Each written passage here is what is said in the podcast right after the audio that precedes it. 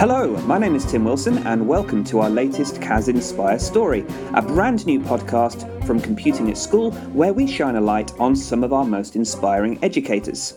In this podcast, we will find out more about some fantastic people, what has led them to a career in education, their hopes for the teaching profession, their successes, and their challenges faced, and how they have overcome them.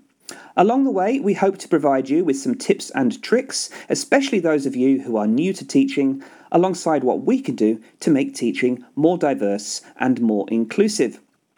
And of course, if you're inspired by what you hear today, we hope you consider joining us as a member of Compute, Computing at School as well. So today, we're delighted to be welcomed by Tessy Mosindi. Hello, Tess. Hello. Oh, How are buddy. you, Tim? Is it Tess or Tessy, would you prefer? It is Tessy, Tess. Either one's absolutely fine. No worries. Thank you, Tim. I'm honoured to be here. I'm glad to be on this podcast. Fantastic. You are most welcome. We're delighted that you're here too. I'm just going to do a little bit of introduction. So, Tessy um, is currently head of computer science and business at a secondary school in Birmingham. She is also the founder of Educating Africa, a non profit organisation that provides disadvantaged Afro Caribbean girls with educational opportunities.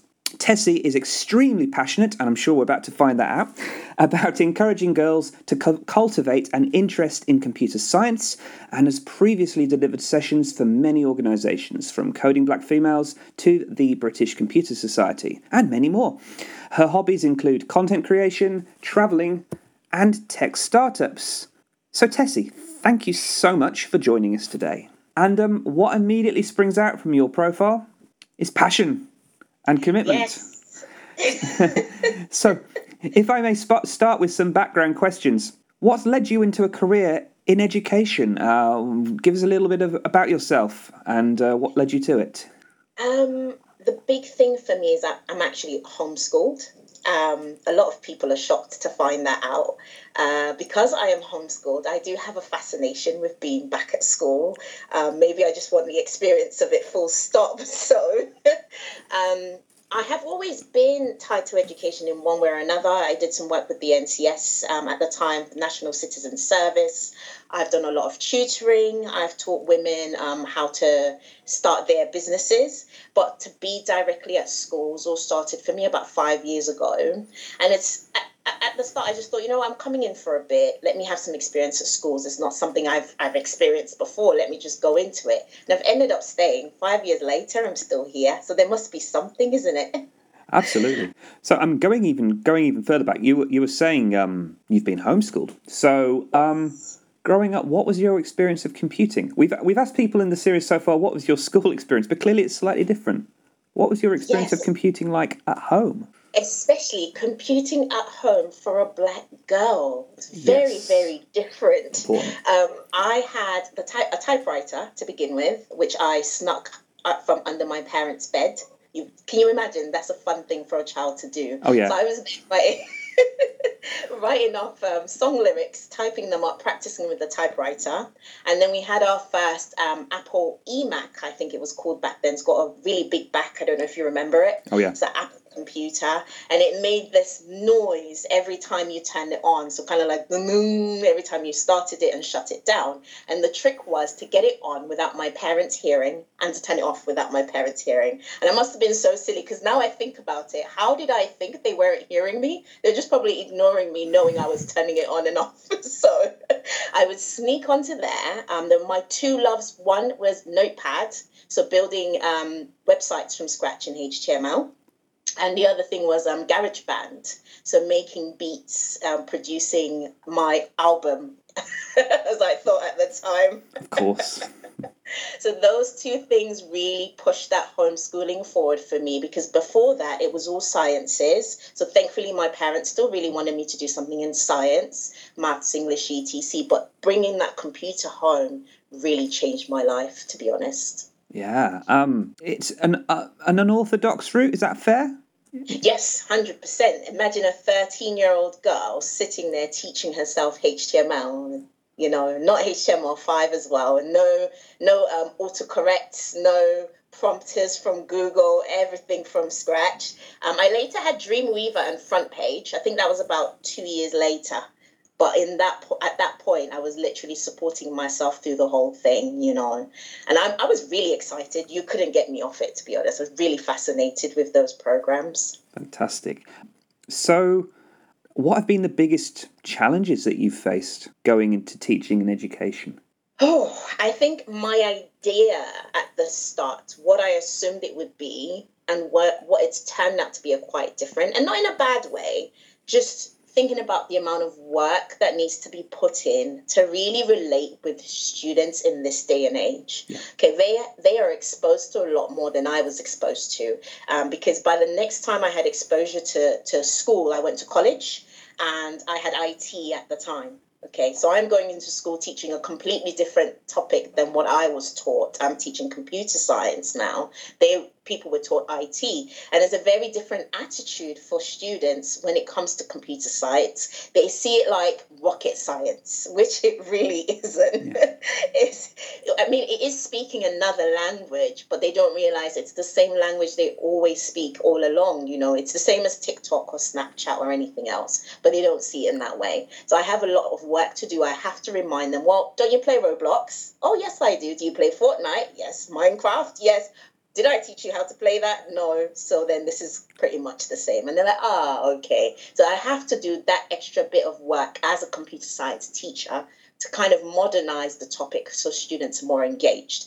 But teaching overall as well, I have I find myself being a representation. Okay, um, there is not as much representation of black teachers, one, and then in the subject as well, women in general. So I, I find that I'm doing three roles in one sometimes. It's good, it's exciting, to be honest. But I didn't realize that when I was coming in. So, with that in mind, um, who inspired you to, going back to your own journey, who inspired you to go into teaching and why, or into education and why? Um, I would give this credit to my university lecturer. Sadly, I don't remember his name now. It's been a while since I've been at university. So, but at that time, I studied international politics, and I just liked the way in which he made everything relatable. Okay, so I would be studying philosophy at times. We're thinking about uh, Plato and Aristotle and a few other Machiavelli. They're from a very long time ago, and he found ways to really make that relatable to modern modern day life, and sometimes even to my own journey. He would relate it back to some of the countries I've been to, so that way it made a lot more sense. So that really inspired me because I thought, hang on, this is good. There were other lecturers, and they weren't doing the same. In fact, sometimes I, I have to admit I fell asleep in one or two other lecturers' classes. Don't tell them. Um, but with him, I was always engaged. There was always a conversation. It was very student led, and I really like that. And what has been the most important thing that supported your journey uh, into teaching and education? Do you think? I think the foundation I got at my uni, my alumni is Newman University and yeah. we were allowed to really express ourselves while training in terms of creativity in terms of collaboration in computer science classrooms, students coming with that mindset that they will be working alone. So we were able to cultivate this this um, idea that you can work with someone else, you can work with peers, you can work in a group, and I really honed that from day one, and the students absolutely love it. So I, I always challenge them to think about problems they can solve for themselves, not an abstract somewhere else, because that can be quite hard to connect with. So that foundation from from Newman was really really key for me.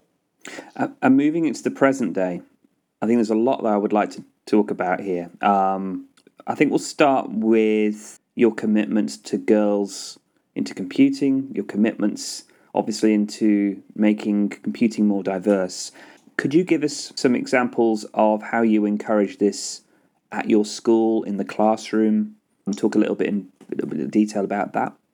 Yeah, absolutely. I mean, before I came into teaching, I already knew tech was had low numbers of girls because I've been in tech startups.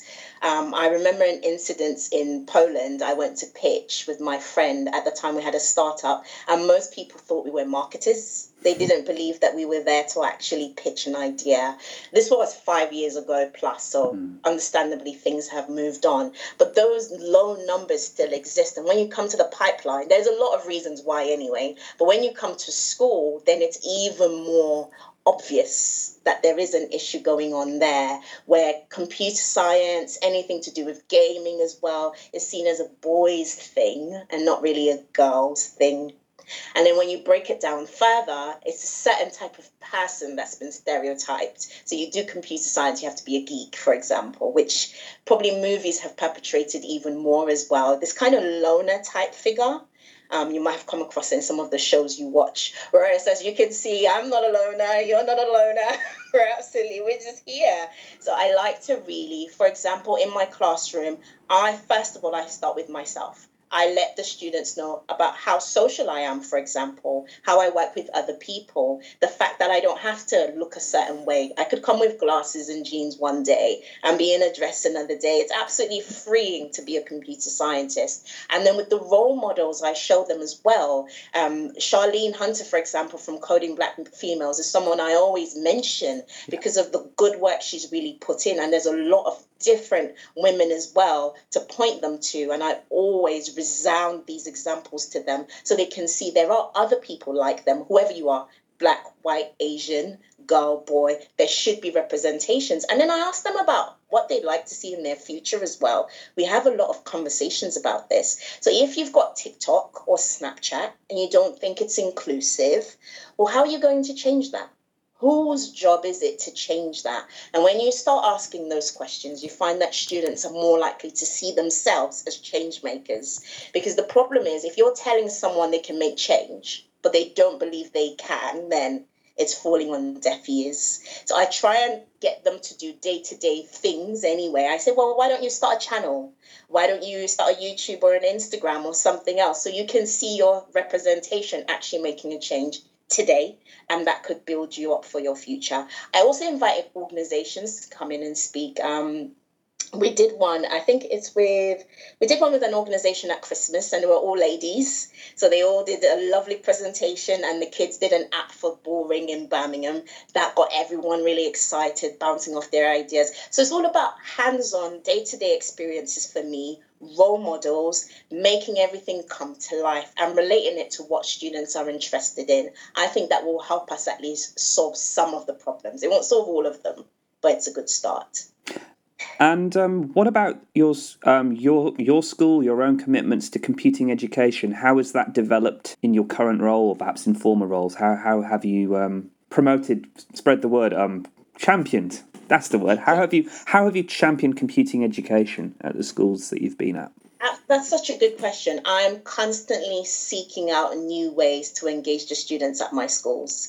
Be it if I have to do silly TikTok dances, for example, I'm there. I, I have to be in the know. I have to be so trendy. You can't believe how trendy I am. I have to be Tim. I have to know what's in all the time. And I think that's one of the best ways I've championed it by letting them know. We say computer science is a modern topic. Here you go. Here's a teacher that's very modern. And what do you want to talk about? Robots, PS5s, a TikTok dance, whatever it is. Let me let help you bring this topic to life because with maths, at least they go out and do it every day. With English, they're, they're speaking English or French, they're speaking it right away. But with some of the other subjects, I'm not saying my subject is the only one they struggle at. Obviously, other departments have other issues. But with mine, I see that we say we're a trendy topic, we're modern, we create technology, it's advanced. But do the students really feel that way when you're talking to them about um, Charles Babbage or you're trying to talk about the beginning, the beginnings of uh, processors? It can feel a bit like, uh, what has that got to do with me exactly? So I bring it to life with mobile phones and all the examples that I use. And that's how I champion computer science. Like I said before as well, I'm always using me as an example. And from me, then I present other role models similar to myself or relatable to the students. Because if they can see other people like them, I think that makes a big difference. Amazing. Yeah. Um, So what's the um just to explain explain a little bit about your school? Is it in um an inner city part of Birmingham? What's the ethnic mix?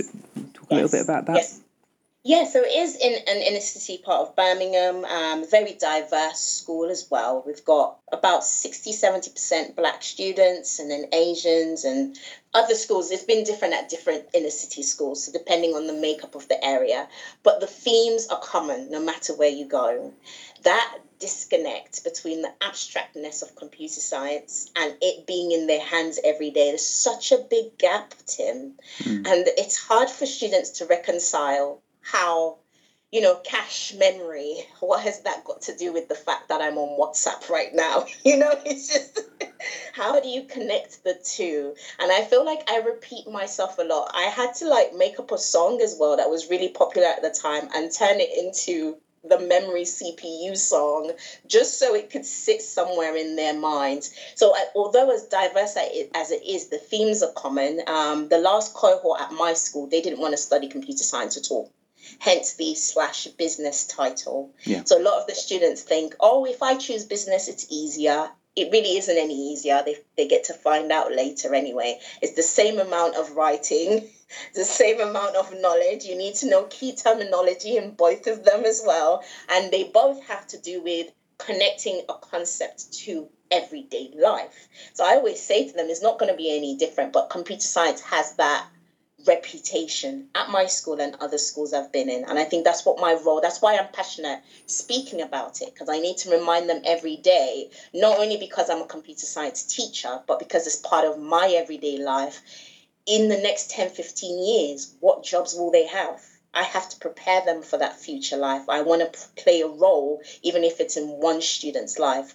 So, in my current school, it's been good so far. More girls are more interested. Um, I've, I've tried to do some work with Afro Caribbean um, kids as well, especially. So, that's been going well as well. Asian girls, too. Just trying to get everyone to see themselves in that classroom.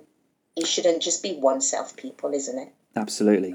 And we, and as an extension to that, what's the kind of state of play at your school with regards to students where English is a second language? Um, is that an, is that a uh, challenge within your school as well? Interestingly, I find that students who English is a second language want to do computer science. They're very excited. I always hear, Miss, you know, we don't have computers at such and such place. I'm so excited to be at a computer. Obviously, there's a little bit of a challenge, um, especially with things like Python because then it's in English now, it's not in their language. So I find myself translating instructions a lot because, you know, it's good to support students in that way, using a lot of images as well, just trying to get it as relatable. But my last cohort of computer science, the girl who, the, the student who got the best grades was actually a second language speaker. So, um, what I think has been more of a challenge for my last two schools is getting SEND students and lower ability students to find their place in a computer science classroom. Because there are a lot of abstract concepts, it can be very difficult to relay those. So, really adapting resources, adapting tasks, trying to find how to include everyone is not only just by race or gender, computer science is seen as this really intelligent thing you know? If you don't get a four or a five in maths you should you don't belong in a computer science classroom. And i find that a bit worrying because i traditionally i don't think i'd be a five student anyway. I did get them but i think i'm someone who has to push myself read again and again to understand concepts. So i understand where these students are coming from and it's a bit of a struggle how the subject is laid out now. So i've had to work very hard to get them on side. But things like binary for example i have a spinning wheel a games prize wheel for binary and once you've got that wheel spinning everyone's brain's like okay yes, yes get binary you know? Some of those concepts are easier to deliver but send and lower ability students do struggle with computer science especially in the schools i've been in so far and do you have provisions um, in terms of extra t- tas or teaching assistants or do you, is that something that uh, your school needs to have more of what's the sort of situation with regards to that and how you help kids who are send students, for example? You know, honestly, Tim, this leads to something I think you might ask me later, which is what one extra thing could I have? It would be more TAs, yeah. more support. And as you know, funding can be very hard for inner city schools. Yeah. But I can see the clear difference between having three to four people, because um, I also teach at code camps once in a while, and they have three to four people supporting students. Um, and it's probably like 15 16 students let alone a classroom of 30 plus students you know getting that extra support would be really really helpful especially somebody else explaining while you're getting on with demonstrating at the same time would be so key. I've worked as a TA before, as you know, interestingly, and I know the value that I brought to the classroom at the time, and it's why I eventually went into teaching. Yeah. But like we all know, budgets are tight. It's not always possible. You have to do the best to adapt on your own. Exactly. And with that in mind, given you're a head of computing and business, um, what advice would you give? Um, what advice would you give to any potential new leader of computing in a secondary school? Oh, I would say be flexible. Find out how your subject fits into the plan of that school. Okay, it's very important that the whole school is interested in computer science too. A lot of schools are very focused on English and maths, which is absolutely fair. You've got those lead tables against you all the time, so it can be tough. But as a new leader, find out where you fit in in that in that plan for the school, the development plan. Be flexible with your curriculum as well. Obviously, work with the national curriculum, but where possible, there might be some skills you have to implement that kids don't already know, like Tim, kids don't know how to turn on a computer anymore. so they're like tapping the screen. What's going on? Miss is not coming on. Uh, you need to press the button. That's how it works. So just adapting that curriculum to the needs of the students that are coming from primary school now, working with your colleagues in your department, and then not assuming that everyone has the same level of knowledge as well. And I've, I've made that mistake in the past. I'm giving something to a colleague and I'm thinking, oh yeah, just implement that or do they know how to use that piece of software? Have they heard of it before? Do they need extra time and extra training? And if that adult needs that support, then imagine the extra time the students need as well to get. For example, if you're using IDLE to code in Python, they might need some extra time just to get around that piece of software itself. Or everything is now moving online to the clouds, to Google Cloud or something else. They might need extra time with that piece of software. So be really considerate, be flexible, be adaptable, and work with the development plan of the school to make sure that you are appreciated there and whatever you're doing in the next few years is beneficial to everyone on a whole school level. Sounds like you definitely fight the corner for computer science at your school. Honestly, every time. they're bored of me by now. I'm sure they're not. Um, how has the last year been for your school? Um, what challenges have you encountered and how have you dealt with them? I mean, I think understandably for everyone, it's been the most challenging year ever. Ever. And I'm going to count childbirth into that and still say it's been the most challenging. Year. Oh, well, fantastic. yeah. Um, at first, we didn't know what to expect, so there was a lot of fear. I was really afraid, and I understand the students must have been so afraid as well.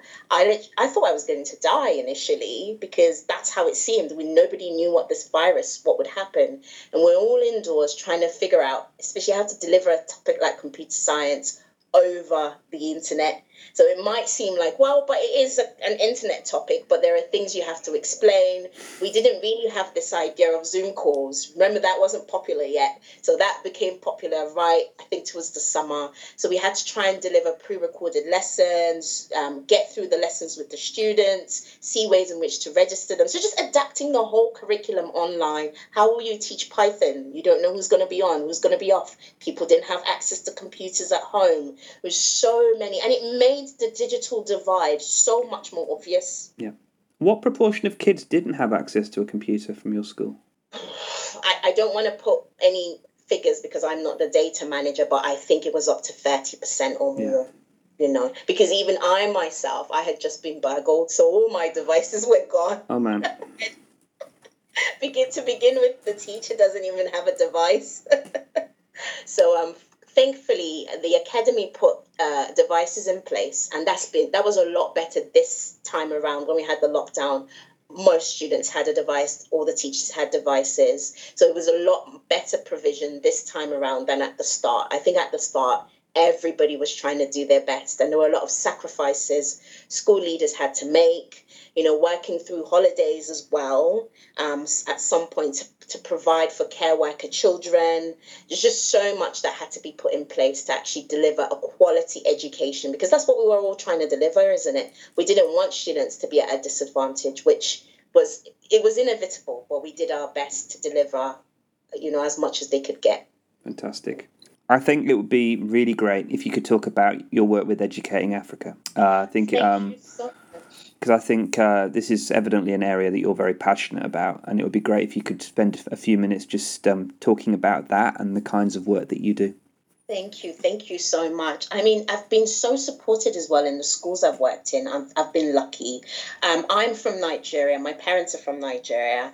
And um, I remember traveling through West Africa as a kid. So it will always hold dear to me that that is part of me as well. England is my home, and that's my home too.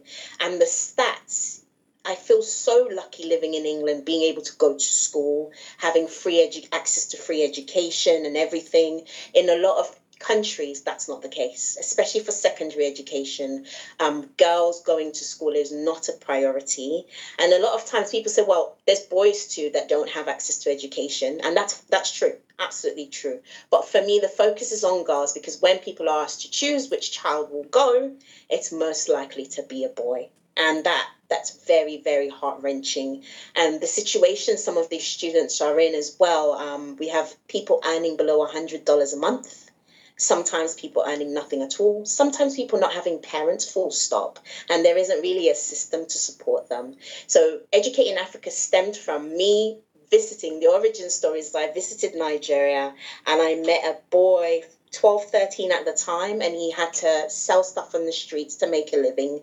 And that really opened my eyes to my privilege because I can literally jump in and out of any country I want, go to any school I want. I think till we left the EU, I could have gone to uni in Switzerland or something. So, all these opportunities we get access to, and somewhere in the world, there's children that get access to nothing. Mm. Um, I couldn't support him at the time because I didn't have enough funding. I always thought I need to be rich, Bill Gates rich, to help people. Um, but I soon realized that that's not the case. If you actually get support from a lot of people around you and a community, you can deliver the same level, you know, even on a smaller scale to begin with. So, two, three years ago, while I was teaching at my old school, I thought, what do I want for my birthday? And yeah, first people first world problems what i wanted for my birthday was to send girls to school. So i thought yeah let me just set this up. I did a gofundme to begin with because i didn't know if i could commit. Being a full-time teacher can is, is time consuming. So you can't do a lot else after school because you're marking planning etc but it turned out to be absolutely great. I did um, samosa sales cupcake bakes everything. We raised £3000 to send five girls to school over six years because my charity doesn't only just cover fees for a year because what happens the next year and the year after that what we try and do is commit for the whole time they're in secondary school.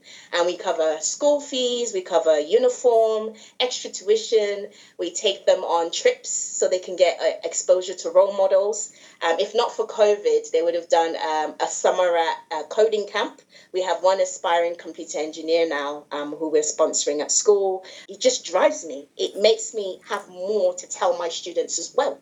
Because if they realize how much of an opportunity, how lucky we are, perhaps that will make them wake up with a different mind frame. I'm not saying we don't have problems here as well, Tim. Like I've seen a lot of different cases working at schools, understandably. But if we can do just a little extra, I think we should push ourselves to.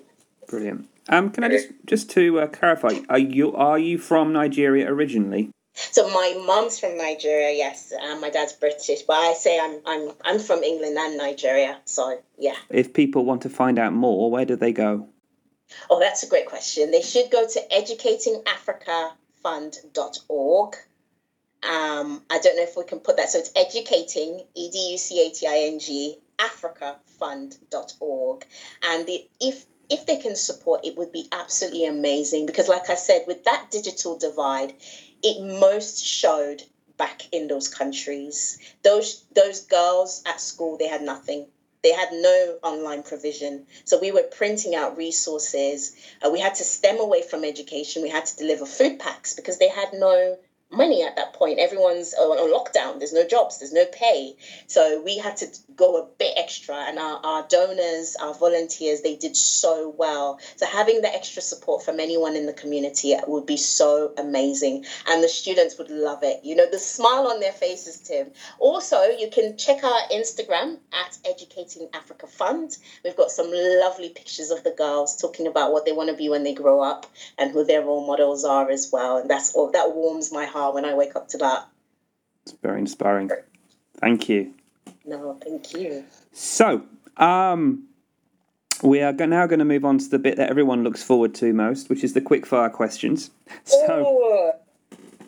so I'm going to ask you a series of very quick questions, and in response, you can give me one word or one sentence answers. Does that sound cool? Does that sound good? Yes, yes, I'm ready. Okay, so um, what is your most treasured classroom possession? My spinning wheel, my prize spinning wheel. I love it. Excellent. And um, what's what's on the spinning reel? So it's just a game prize spinning wheel, like you know the ones from Wheel of Fortune. Yeah. But I get to write whatever I want on it, and because kids and adults want to spin it, then once they spin it, I'm like, oh, you're trapped. You have to learn binary now. So I write binary numbers on it, and they have to convert the binary from denary to binary or vice versa. It works every time. Love it. We get different answers every week to that question. That's brilliant. That's cool. Um, what's your favourite app? Is that school app or just general app? General's fine. Okay, Instagram for me. I get a lot of resources from Instagram for teaching as well. Very colorful classroom resources. Um, I also have a page to check out on there called Melanin Mentors, um, which is why I'm on there a lot and I support new teachers. So um, I support trainees, black and Asian trainees on there. So they can check that out as well. Cool. What's that called again so everyone hears? Melanin, Melanin Mentors. Thank you. That's great. What's your favourite movie with a computing stroke technology slant? I think it's Lucy. You're not the first one to mention Lucy, no. obsessed absolutely obsessed you, it's the only one where the person's not like a geek sitting at the computer i'm so tired of those ones you know the tropes get boring after a while Lucy's good. And um, yeah, we've had a whole spate of people picking the Matrix as well. oh okay yeah, Not, that's a ju- good not just well. not just blokes, although mainly blokes. We had three podcasts in a row I was editing, and literally the Matrix was picked for each of the. I was like, did you all like just like get together and decide to pick the Matrix and not us? I don't know. literally, literally at the same time it would be good to see some computing movies that have you know like diverse um, people cast in it you know and maybe maybe a story about a kid in computer science or something would be great Yeah, there's one of our there's one of our recent podcasts where um, they picked The Martian, um, and the, the there's a quote that Matt Damon says, and it's and it's about you know the the, the you know sciencing the insert rude word out of it, and he said it would have been amazing if that was a woman saying that, and Exactly. just just Things you like know that. things like that. Obviously, we've had Hidden Figures, and which is an excellent, great film. But yeah, you're absolutely right. It needs to be more, more, more Yeah. films. Yeah. Okay. Um. Next. Next question. Um. What's your favorite? Uh, is there is there a favorite soundtrack, or is there some favorite music that you listen to like right now that you'd like to highlight? Yes, all the time. Have you heard of um, Beyonce's um, Black is King? Yes. Yes, that is my absolute favorite. It's got a lot of Afrobeats artists on it because trivia, I used to be an Afrobeats artist. So every time, do you know about Wizkid, Burna Boy, any of those artists? I've heard of Wizkid. Wizkid, yeah. So that's me all day, every day. And Black is King really showcases visually as well. So a lot of computing work, a lot of um, um, um, graphic work that went into there, a lot of effects. Very, very good visual story. And if you check it out, it's it's amazing. Yeah. The the kind of the campaigns that she puts behind those um st- those you know the last few albums have been immense, haven't they? Incredible, incredible. I feel my daughter's so lucky to grow up and have access to that kind of visual because I never did. So at least this generation has a bit more to look forward to Absolutely. I definitely, she, she definitely, Beyonce definitely falls into true innovator category. I think. yes, yes, hundred percent. Yeah. I agree. Um, if you could invent something to make your work better, what would it be? I, I would have said free TAs. I don't know how you can invent that. that's not a thing. It can't be invented. So I'll go for like a self marker, which Google's really good at that. Google Classrooms, um, where there's a lot of self marking it can do. So I'm I'm happy that that exists. But we're always marking, so anything to reduce that marking work would be amazing. One word, just one word to describe yourself. Oh, this is hard. One word. One word. One word. I say determined. That's definitely true. That's what, it was so hard. I was like I'm passionate. No, okay, determined. I'll go with that. Let's let's settle on determined. I think that really does. Yeah, that's that's that comes across. Um, Thanks. I think you might have answered this, but you can give another answer if you want. What's your biggest role model growing up? Or who was your biggest role model growing up? Is it is it bad if I say Beyonce? No.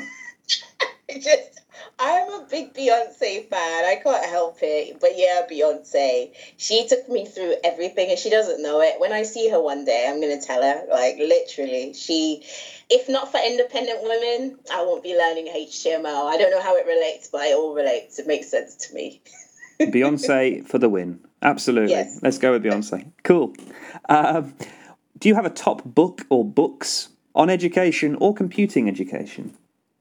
You know, Tim, when I was training, I'd say a hundred different books. But now being at work, I'm going to tell the truth. I'm not reading as much as I used to.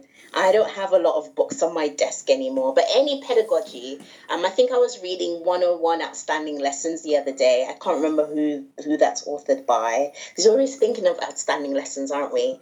Um, and I I loved a lot of Piaget, Vygotsky. So anything on pedagogy. There's a new book out um, I saw on LinkedIn. I was hoping to win it. I don't know if I've won it. I need to check the date. Um, it's about ideas, strategies for computing in the classroom. Um, I was also reading something on send ideas in the classroom as well because that's that's something I'm doing for my NPQML. But I can admit I'm not reading as much as I used to. Um, if it's not education related, I read Slay in Your Lane recently, um, which is about owning your space as a black woman in in society, and that was amazing. So it, it's a good one to pick up too. That's brilliant. That's very cool. Slay in your lane. That's that's that. That would be your suggestion. Yes, the teachers should read it too. It's important. Yeah. Slay in your lane. That that way you can own the kids. Um, two two left. We're almost there. Favorite day of the week and why? oh, I'm gonna say Saturday, just Ooh. because I know I can go bed a bit later on Friday because there's no school on Saturday. Saturday it I'm as bad is. the kids. Yeah. Brilliant. And um, do you have a best bit of advice ever given? Um, is this school related or is this in general Life, life? the universe, whatever you like. I would say to be understanding. A lot of people taught me to be patient and understanding. And being at school has made me be grateful for those pieces of advice. Um, my uncle, especially, he'd always say, You've always got more time. So just take it easy, be understanding. And that has really helped me cope at school, cope through life. And I find like the older you get, you start to look back at advice and think, well, that, that was really helpful. But when you're younger, you're a bit like, oh, don't tell me anything. I don't want to hear it.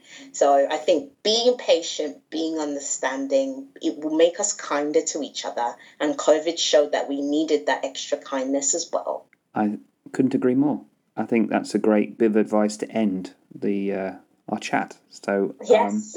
I, I just want to say a massive thank you. It's been a pleasure. I'm very inspired by the things that you've said today.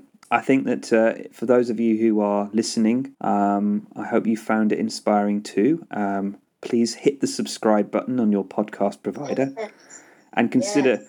consider uh, joining us as a member of Computing at School because it's people like Tessy who we, we get inspired by at CAS as well. Not as inspiring as Tessy, but people is almost as inspiring as Tessy.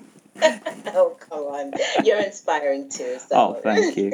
Um, so, um, to everyone who has tuned in today, I hope that you tune in to another CAS Inspire story. In the meantime, Tess, it's been an absolute pleasure. Thank you so much for joining us today. Thank you so, so much for having me. And I'll be absolutely delighted to come co host with you anytime. So let me know. I'll be back. I'll be back, guys. Can't get rid of me. You definitely will be back. Thank you. Thank you.